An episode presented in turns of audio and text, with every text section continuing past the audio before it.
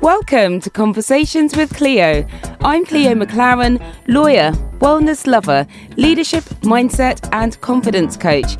Each week, I'll bring you a thought on unfiltered, intimate conversation with an inspiring guest that will help you overcome your fears, get focused and clear so you can elevate your life, business, and relationships. Let's do this. Hello, I'm going to introduce you to Jason Carty. Now, Jason Carty is the European Indoor Champion 60 metres M45 champion in 2018, and that was in Madrid in March this year. And also, amazingly, um, and you'll find out a bit more about why that's so amazing shortly, but amazingly, this year he's just returned from the championships in Malaga. Um, where he broke the British record in the final uh, 100 metres. But I'll let him talk to you a bit more about that Hello, how are you? Not too bad, thank you. Good, good. Now, talk to me first of all about what happened in September of this year and your achievements. Okay, so uh, we went to the World Championships. Um, it was eight thousand athletes that went, and it was a it was a fantastic champs, uh, meeting all the people from all around the world. But primarily, it was all about executing my category and my races. So um, first of all, I had to run three rounds of 100 meters um, which took us over two days. And on the second day, which is the final and the semi, um, I was able to come out and become world champion. That's amazing. Oh my god. Okay, so then what does that mean to you to have achieved that? Um, for me, it's, it's it's quite a big achievement to go there and run against the best in the world. Mm. But some people can't always get there because of um, finance and etc. So for me to put down such a good time, it made me say to myself, well, I put a time down that you know even if that person who's thinking at home, could I beat him? I doubt it. So that's why I'm really chuffed with how the champs went. Yeah, yeah. Oh, I hear you. That's amazing. And can you just tell me a bit more for people that maybe don't know um, the significance of that and the difference between indoor and outdoor? Can you just tell me a little bit about um, sort of maybe the difference between the two and um, if the training had to be any different depending on what you were? Okay, so when you talk about indoors and outdoors, indoors, basically indoors is is within a indoor arena. So um, we you and your training, you kind of set your training up to be part of your outdoors anyway. So I work on a lot of acceleration, strength, power.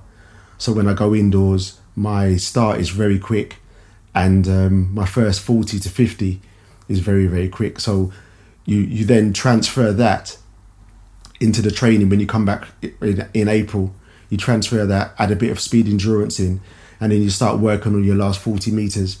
But now when you're working on your last 40 meters you're outside. So you've got the element. So you've got uh, yeah. wind. You're only allowed a maximum of two meters per second which is a, a plus two. Or and when it's minuses that can go against you. So that's the difference between the the indoors and the outdoors. And the outdoors, okay, brilliant. Right, so well, what's next for you? Well, right now, back into winter training right now, mm. and um, training hard, slugging with my training group. Um, as I'm the coach as well, so I have to prepare all the sessions, write them out, do a few nutrition plans. So um, mm. it's quite hectic. Okay, brilliant. Right, well, I'm going to touch on something which um, I think lots of people want to know about, and it's just about how you managed to achieve this incredible uh, status that you have at this point when you've had to overcome a really adverse um, situation, uh, and that was in 2016, where you've uh, had to overcome finding out that you were suffering from cancer and a lot of people you didn't even really share that with. You just continued the journey and managed to achieve what you had but or what you have rather. But could you just tell me a bit about how you were able to even train let alone get to position you're in now having having had that? So it, it happened in april 2016 when i found out that i may have had cancer. I had to go through various tests. And um, by july they said, okay, we're going to go in and take your left lower left lower lobe out. So um, in I went, took the lower lobe out, and um, after the operation, I thought it was going to be tough, but I didn't think it was going to be as tough as I thought it was going to be. But what really the, the, the toughness wasn't so much the loss of capacity. The toughness was the was the pain the, of um, being cut through my thoracic, and um, you know all your intercostals didn't work, so it was so hard to move, and um, just trying to get up and people had to literally had to bathe me for the first two weeks, and then after that, I was able to move, and I had a masseuse coming in trying to help me out, and then I just said to myself, well, you got to you got to just keep going, Jason. You got to you got to walk. You got to get outside. So after about you know two weeks, I managed to do uh, a walked to the end of the road. Mm. Uh, it was the longest walk I've ever taken in my life. you just don't realize how the body has yeah. to has to adapt to the loss of capacity plus um, the pain. So um, that was my first thing, and I vowed within you know twelve days that I'd be um, walking from my house up to Norbury and round, which is about which would take about an hour. Yeah. And I did it, and I just kept it moving from there on in. And then by six weeks, I said I'm going to run. And I ran down the track. Um, it hurt, but um, I ran. I was coughing, spluttering. So the when I went back to CDO the oncologist, he goes, he, he likes my progress. Can't believe I've come on so you know, so quickly. But he said to me, "So, do you think you can handle chemo?" And that's um, that's another story. Um, the chemo was hard. So six weeks after, what was it eight, six to eight weeks after I was on chemo. Yeah. And I was on chemo for about four months, and um, I've never been in. If that's the worst experience of my life. By the sixth round, um, I was still I was still training on chemo. Um, was that something the doctors recommended you do? It didn't really say. He just said to me, um, "Judge it, see how you feel." But when I was coming in and telling him the some of the training sessions that I was doing, he's just like he just couldn't understand it. But I remember this the sixth round of the sixth the sixth round of chemo was the one that got me, um, because before I went back to the doctors, I, um, I was getting chest pains so I had to go to the hospital. Um, they checked my my white cells; it was really low, and I was having breathing difficulties. And they, they were getting a bit frightened, thinking that the cancer might have come back, but luckily it, it didn't come back. It was just the the um, reaction to the to the chemo. Mm. So basically, I remember sitting in my mum's kitchen and she just gave me some food and and I couldn't even get out of the chair. So she starts she starts crying and oh, I'm gosh. thinking to myself, I actually can't move. Yeah, you don't need the extra stress. yeah, but it wasn't even yeah. that. I actually can't move because I was that tired. I was physically the chemo had finished me. Yes, yeah. that's uh, you know, and that's when I thought to myself, would I ever want to go through that again? So, you know, people say about you know my journey, but I've got to talk for about the others who've gone through cancer and who've lost their hair and gone through some really bad side effects from the chemo and you know, mm. like you got to put your hands up for them because um, it's it's very very difficult. Yeah. So you had the whole there was the kind of pain threshold that you had to go through, yeah. and then you were moving forward, and then after having the chemo, yeah. that was a completely different experience that you had to deal with. Because even with the pain, the doctors, I I know the, the the pain the painkillers that you're on, they're very addictive. And I was saying to myself, yeah. there's no way so I was trying to wean myself off. Yeah. Wean myself off, and the pain, the oh. pain oh. was unbelievable. So I was trying to wean myself off, and then I tried to go right. Let's go to paracetamol and ibuprofen. Okay. And it didn't. It, it just wasn't. Was, it wasn't cutting it. It wasn't mm. cutting it, but I had to make it cut it. So eventually, um, the pain went. It dissipated, and it went, and I was mm. off the tablets quite quickly. So, when you were going through this process, and then you finished the chemo, and you had to do your training how did you know what your body could handle? I mean, was it because you had coaches with you? Is was it partly your intuition, what you you felt with on the day? Was it a day by day thing? Or? Well, well, working me personally because I'm an elite coach already, so I've got an idea of how much you know bodies can take, or you know, and and so and I know my own body, and I knew how how much I could stress it, but um I was trying to get my body to do um, stuff, and it it wasn't responding like it usually does. And I knew I wasn't. So when I went to Daegu for the World Championships indoors, I wasn't hundred percent, but I thought I could compete. So, um, but I knew on the day of the final, in my mind, it was going to be a quite a, quite a hard task. But um, I don't know. I just I went to the place where I usually go to to to draw inspiration from, and and I, I got to the line, and you know even though I come second, it was um from where I came from. To me, that was a massive achievement. Huge, yeah.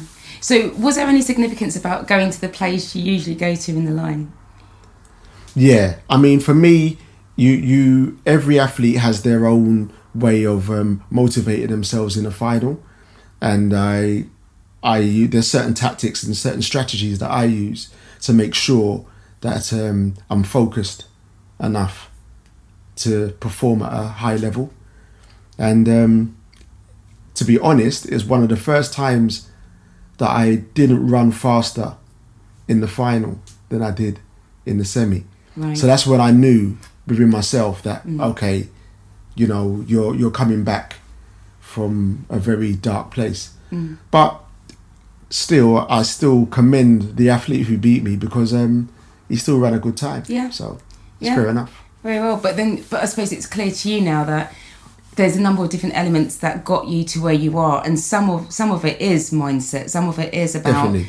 having certain routines and doing things to get you to the place where you can Definitely. be 100% Definitely. your best. You, you you have to be focused. You have to you you you got to re, you got to be focused. You got to remain on the path and know where you want to go. Mm. And if you're that motivated, um, then you're more likely to succeed.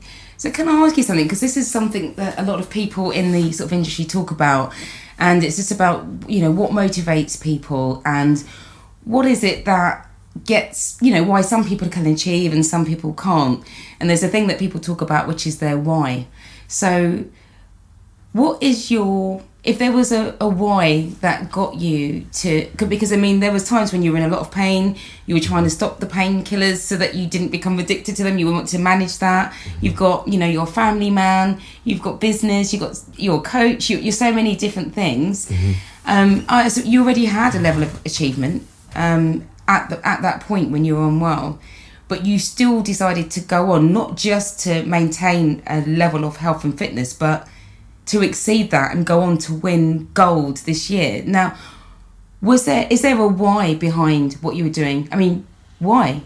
You didn't need to do that. You had success at that point. What was the motivating factor or the reasons behind you pushing forward the way you have? But to be honest, um, one of the motivating factors was where when I ran in Lyon in 2015 in France, um, I won the silver. I, I I I had a silver medal in the 100 and the 200 meters and yeah, that was my first um, medal outdoor outdoors. Mm. and i just wanted to say to myself can i be a world champion? Can i do it? Can i still do it even though um, i've had my my lower lobe taken out? Can i still achieve this? And um, i was just motivated to do it. So um, you know i just stuck to the task. I made sure that I didn't neglect anybody, like my, as you said, like my family, and just and and made sure I did my my duties. But at the same time, again, I stuck to the task, and I came out the other end. Mm. But how did you stick to the task? What, what is it? You if you had a day where you were you know, you said there were dark times, mm-hmm. and there's obviously you pushed through that to get to what it is. So, if, if there was somebody out there that may be or has suffered from cancer and it might have deterred them from a goal or an aim or a dream or an aspiration um, because they've just felt unwell and then and they've maybe felt that well okay maybe maybe that's it for me. Maybe this is just my journey. And they they think I might just maybe I'll do something a bit easier something more mm-hmm. reasonable. But deep down inside they want to push through. What what could you say or what what could you let them know that they could pull on to to push through that dark day or push through that barrier and and stick to the task at hand in the way that you have what? personally i think it's it boils down to how motivated you are. Again, um, when we're talking about something like athletics, you know, um, genetically, maybe my genetics are quite high, so therefore, where I've lost a little bit of capacity, when I was testing myself, I was still able to reach certain parameters to know. And when I'm reaching these parameters, I'm saying to myself, well, I'm hitting these targets, so perhaps I can still compete at the highest level. Maybe I wouldn't have put myself on the line if the targets couldn't have been met. So therefore, in that arena, um, if the targets couldn't have been met, then I probably wouldn't have. I probably wouldn't have um, gone and tried to stay in that arena. But did you know anybody else that had been through what you had and had achieved? Well, I looked on YouTube and I looked on Google okay. to see um, there any yeah. other sprinters who's um, who's got um, you know a lower lobe down and they've done anything and no. so, right.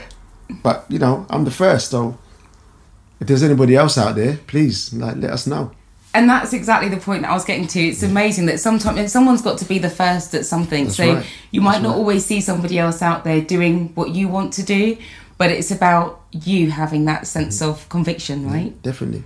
In order to do that. Definitely. Wow. Okay. Now, can I just talk to you a little bit about sports and family? I think we touched on this before we came on, uh, just about youth and children and how to get them into sports and how to get them inspired. I mean, what do you think about uh, the importance of sport with young people? From what I can see, what's going on, you know, in in in London, um, it's it's it's important. Let's say from a let's talk about the boys. So it's it's it's important that you try and get your your child into some kind of sporting activity. So um, so they so they learn discipline and um, and they and even that, not only that, but whether it's a team sport, an individual um, event, it just makes the, the, the it just shapes the child a little bit more. So I I think personally, them going to do something, even just to know that they're going to do something mm. to release that energy, um, is so important. Yeah, completely. And as if there is anybody out there that's listening and they're thinking, well, you know, my child might not be sort of quite a sporty person, or when what would you say to that? Have you always been an athlete at heart, or was it something you kind of grew into? Yeah, I've I've always been into most sports. So you know, I wasn't good at all of them. and some yeah. of them I was really bad, but um, there must be something that um, you can motivate your child to be do. Whether they're yeah. you know even if they're not good at it you you, you do something. Mm. so um no nah, there's, there's no excuse. And i think through through sport or through movement mm. especially you know um you learn so much. Absolutely. Right.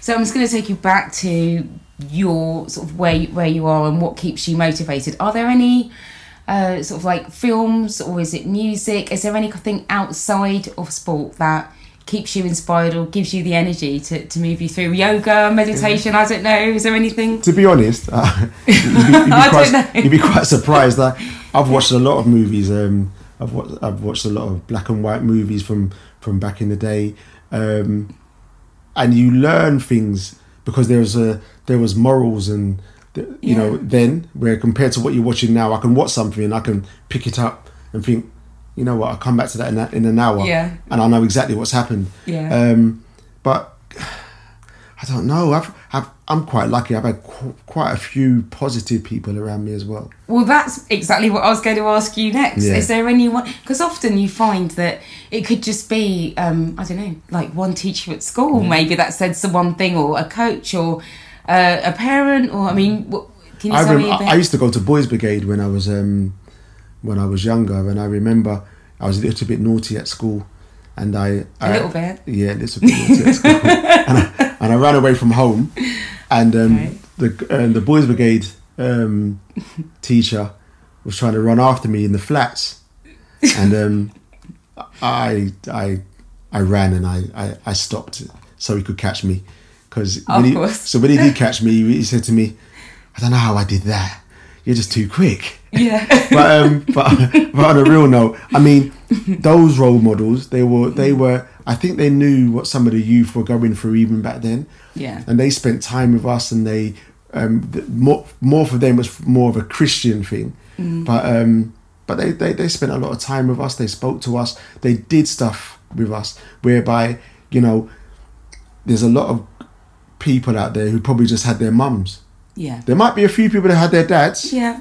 but you know, for me, all I had was my mum. So that's that's another motivation as well, because you you want to try and, for me, you got to break this circle. When you're in a, when this when when you're spiraling, and things are going out of control, mm. I say to people, break the circle and recreate a new one. And when we when I say recreate a new one, so you know what it takes or what is needed to put your family circle into the right sphere. So therefore you grow. And then you watch so so you're so you're at the center and you just watch everyone else grow around it. And that's what we that's where, you know, um I see myself coming from. So my mum was the center and then we're just and you know we're just growing around it to make this new circle more more of a um, a better unit So it's about creating the right sort of environment to blossom definitely in. definitely Um, so, but uh, how do you do that as you progress through life, though? Because a lot of the time, our circles can be family, but it can be work orientated or friends that you know from back in the day. And you know, how did you manage to even find new circles to be around, or how do you create that environment to be in? well we do, again i've been luckily you know i've been quite lucky to have some good jobs. I've worked with some some you know some very good companies. And but within those companies there was a few black people or black guys who i had and they would talk to me. I remember there was one oh, there's on one occasion and um, um, i was working for a particular company and he said to me um, jason this um, i'm not going to mention any names but this person has um, has now um, is now our shift leader. And um, just be careful how you handle him because we knew that he wasn't um, quite right quite right with his views. But he gave me the heads up. So then because he gave me the heads up i was able to use it to my advantage Yeah. and now manipulate the situation a little bit more easier. Yeah. and it turned out to be okay in the end and we managed to change the shift leader's view Oh, on God. things because his way wasn't quite right. Yeah. and you know you just learn. You learn. And then eventually he made me the shift leader when he moved on. So that goes to show how you play the play the game play the system and you help so therefore i can you know show others what i did so they can go through Right. So it's about the importance of having important sort of mentors, definitely people in your life, coaches, whatever that's going to be. That's and right. then when you get to the stage where you've achieved the level you want, you pay it forward and you bring up the rest. you pass the knowledge down Yeah. Amazing. Wow. Right. Well, this has been quite impactful. We've had quite a lot of different things that we've touched on during this this conversation. But um, is there anything I didn't ask you that you you'd like to say? Are you sure? yeah definitely Okay, I'm going to ask them one last, sorry, end on one last question. And this may seem a bit random, but it's basically if you were in an elevator and there's one person in the elevator, you don't know who they are, and they said to you, um, "This is going to be your last ride. This is your last ride. We won't be, we won't be exiting at the end of this.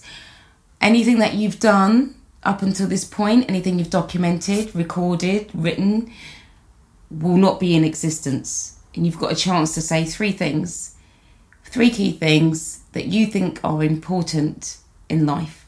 Um, these three things are for you to either share with the world or maybe something you want to pass down to your children, maybe a lesson, a value, a piece of wisdom, whatever it is. But um, what are the three things that you would want to say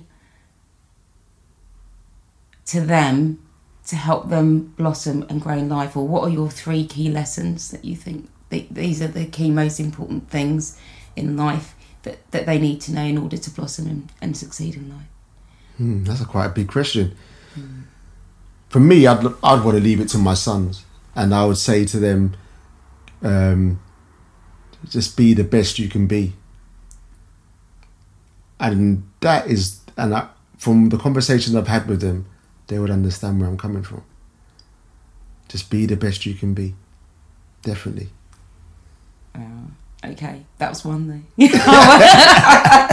I want two more. Come on, I want two more. Two more. Two more. Honest, an honest, honest, open reflection on all of the experiences you've had, the good and bad, the crazy, all that's made you all you are today, and you're thinking, you know what? They need to know these three things. These are the things that are going to. Well, you know, my first one, I, I, I, I, I'll keep that. I remain with that keep one. that one. Yes. Anybody I've upset, hurt, I'm sorry. Oh,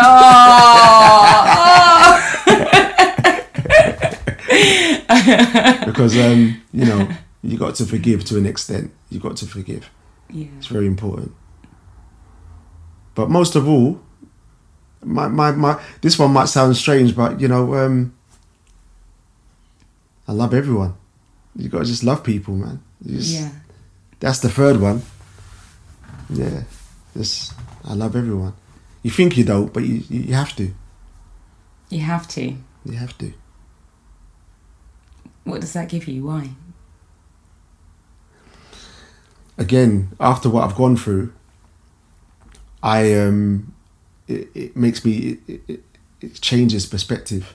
Mm. So therefore, you you you value the importance of life.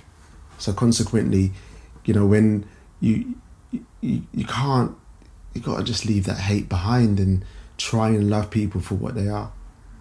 And that's why you know my mindset is a little bit more different now. Yeah, I hear you. I hear you. Thank you. No worries. Thank you so much. Thank you so much for listening to this conversation. If this resonated with you, motivated you, or lifted you up in any way, please make sure to share this with a friend or post it on social media, tag me or my guests. The links are in the podcast description below and follow me on Instagram at Cleo McLaren. And if this is your first time listening, click that subscribe button. If you enjoyed this, please leave us a rating. And I'm just so grateful for you showing up. Love and light to you. I will see you in the next episode.